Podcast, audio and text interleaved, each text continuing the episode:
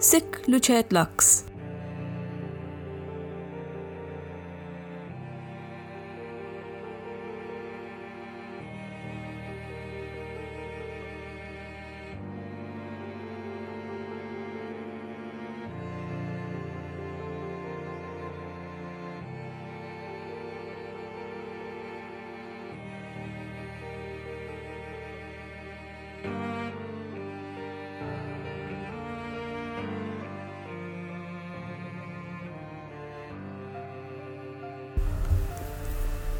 How Mary teaches me about Jesus. In my first blog post, I explained that seeking understanding and truth became seeking a person, Jesus. It's a bit abstract to seek someone who cannot be seen or spoken to like the people we encounter daily. How did my search for understanding and truth become a search for Jesus? The full answer would be too long for one blog post, so I want to focus on one thing.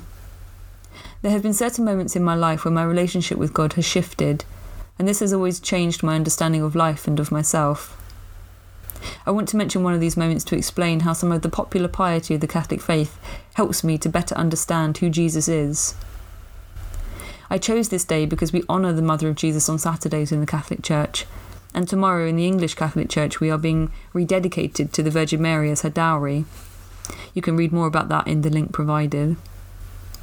On the 10th of May 2016, I went to Sunday Mass for the first time, when I was on an exciting adventure to find the true Church of Jesus Christ.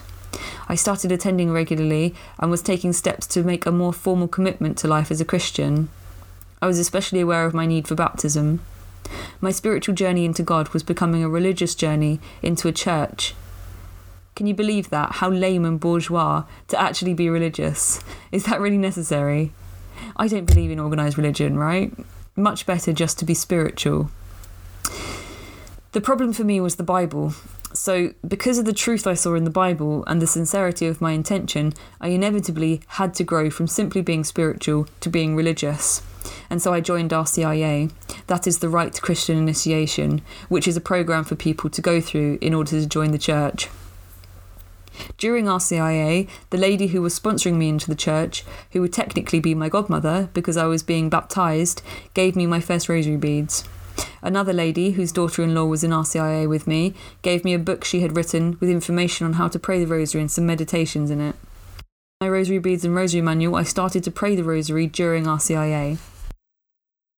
The rosary is a set of rote prayers said using prayer beads while meditating on moments from the life of Jesus Christ. There is more information about it in the link provided.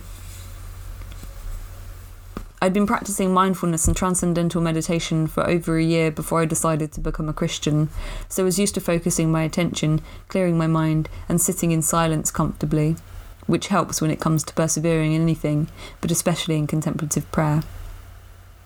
My years of reading and creating did their work, because the Rosary is a prayer which involves visualizing events in your imagination while asking the Virgin Mary to pray with you through the recitation of the Hail Mary. Although I knew I was following Jesus, I really felt closest to God the Father at the time. I could understand this distant father figure better than a man who died on a cross. It seemed very weird and violent that Jesus died in this way, strange that he was perfect and the Son of God. I didn't really understand, I just believed.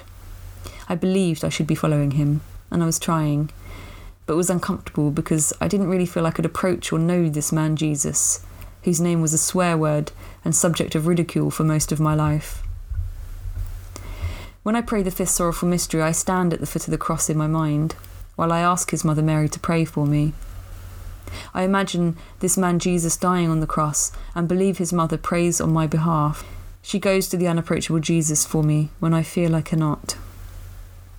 As I prayed during RCIA, I knew that Jesus died on the cross because of his love.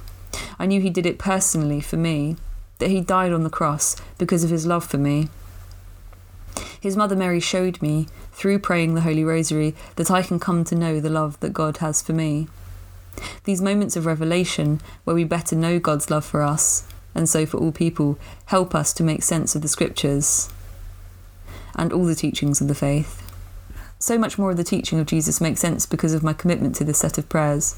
Because through meditation and the intercession of Mary, I know Jesus better, and therefore can comprehend God's love more. Praying the rosary every day changes me.